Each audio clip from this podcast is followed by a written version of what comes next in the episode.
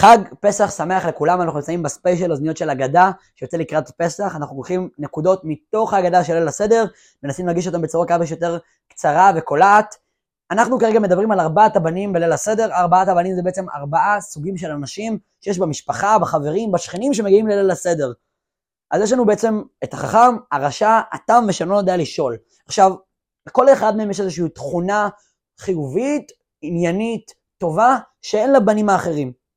אבל בסופו של דבר ברור לנו שהבן החכם, לא משנה אם זה אומר שהוא חכם בשכל או שהוא באמת חלק מהעניין של ליל הסדר, הוא מכיר את ההגדה, הוא הכי טוב, ומתחתיו יש את שלושת הבנים, הרשע, התם ושאני לא יודע לשאול. רשע, הוא מתנגד לליל הסדר, הוא כביכול מרגיש שזה שטויות, יש את התם שהוא לא יודע כלום, הוא מוכן לשמוע, הוא כאן כדי לשמוע, הוא כאן כדי להתעניין, הוא כאן כדי לעזור עם האוכל אולי, ויש את שלא יודע לשאול, הוא אפילו לא יודע מה זה ליל הסדר, הוא לא יודע איפה הוא נמצא, לא מעניין אותו בכלל ההגדה.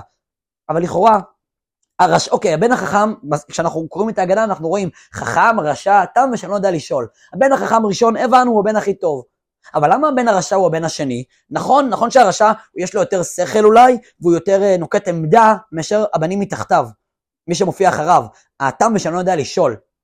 אבל הבן הרשע בסופו של דבר הוא רשע, הוא מתנגד לסדר, הוא עושה בלאגן, הוא אומר, ככה כתוב, הוא אומר, מה העבודה הזאת לכם? תחשבו לכם, אני מגיע לאירוע, אני אח של, אני אח של החתן, ואני אומר, תגידו, מה זאת החתונה הזאת שלכם? אה, זו החתונה שלכם, זה לא החתונה שלך, אתה לא אח של החתן פה, מה, אתה הרשע, אתה לא חלק מעם ישראל, מה, מה אתה אומר שאתה מחוץ לעסק? אז למה הבן הרשע מופיע שני בסדר? היה ראוי שהוא יהיה בן אחרון בסדר, יהיה חכם, תם, שאינו יודע לשאול, ורשע. אבל מסביר, מסבירה לנו האגדה, אנחנו מבינים בליל הסדר איזושהי נקודה מאוד מאוד יפה. שנכון שהבן הרשע מתנגד לליל הסדר, נכון שהבן הרשע, הוא אומר שהוא מחוץ לתמונה, אבל הוא פותח את הפה. הוא אומר משהו, הוא, הוא, אנחנו רואים שמשהו מזיז לו, הוא עושה פעולה אקטיבית. לעומתו, אנחנו רואים את הבן התם, או את הבן שלא יודע לשאול, הבן התם, הוא, הוא, הוא נמצא פה, והוא לא, הוא לא, הוא לא, הוא לא נוקט עמדה.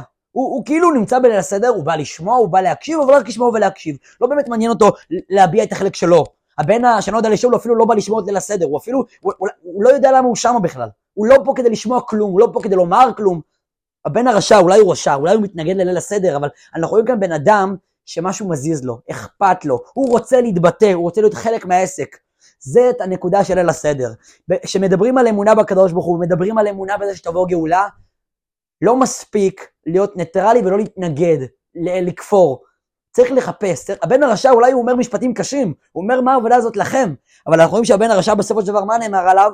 במצרים לא היה נגאל, עתיד לבוא הוא יגאל. כי הרשע הוא מחפש, הוא לא הופך את עצמו ל... לא, הוא לא אחד שאומר, שמע, לא מעניין אותי בכלל, אני, אפילו, אני אפילו לא שואל.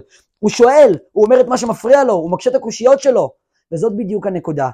כשאנחנו אכפת לנו ממשהו, אז גם אם יש לנו שאלות עליו, גם אם אנחנו לא מסכימים אותו, אנחנו מבטאים אותו. ואז בעזרת הבירור שלנו וה, והבדיקה שלנו, אנחנו אולי כן מאמינים, אולי לא מאמינים, אז זאת הנקודה, צריך להיות אכפת מהגאולה, אכפת מהעבודה בקדוש ברוך הוא, גם אם יש שאלות, גם אם קשה, וכשמאמינים בקדוש ברוך הוא ואכפת מזה, מגיעים גם לדרגה שזוכים לגאולה אמיתית והשלמה. פרקים של הפודקאסט לכבוד חג הפסח קצרים, מחכים לכם בכל הרשתות, חג פסח כשר ושמח לכולם, משיח